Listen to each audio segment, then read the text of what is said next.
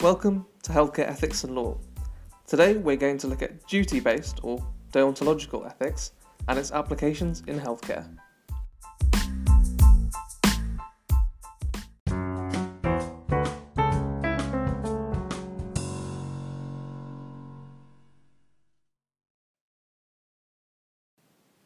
Duty based ethics, first put forward by philosopher Immanuel Kant, claims that what is right or wrong is based on a set of universal moral duties or rules.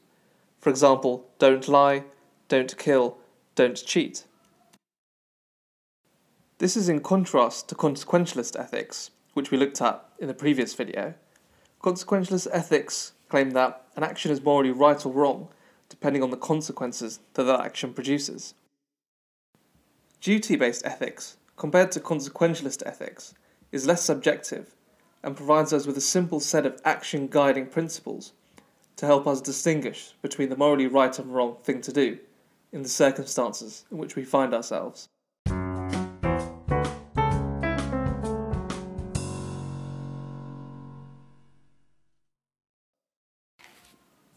One criticism, however, of duty based ethics is that it is too rigid for example, imagine if someone knocked on your door, claiming that they were looking for your friend as they intended to murder them.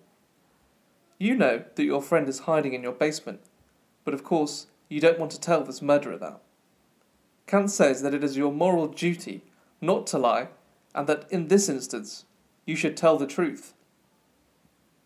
Now, many critics say that this goes against our moral intuitions, and that even though we have a duty not to lie, we also want to protect our friend.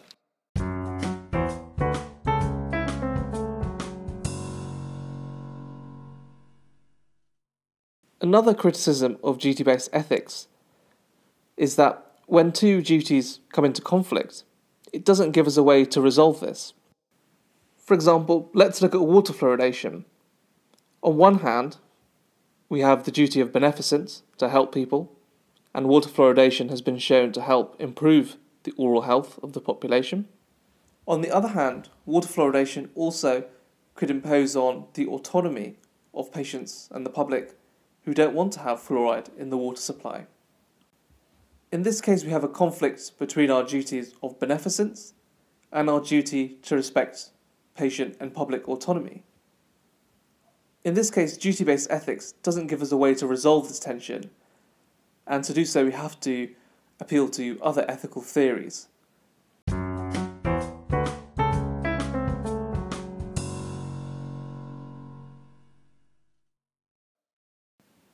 Within healthcare, we can see examples of duty based ethics in rules or duties such as first do no harm. We can also see duty based ethics in professional standards or duties which we as healthcare professionals must follow.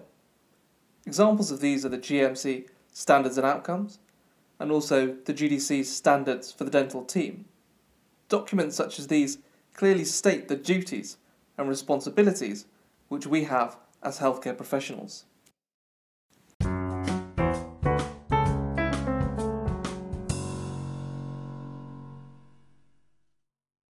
In summary, Duty based ethics, or deontology, claims that there are a set of universal moral duties which we must follow.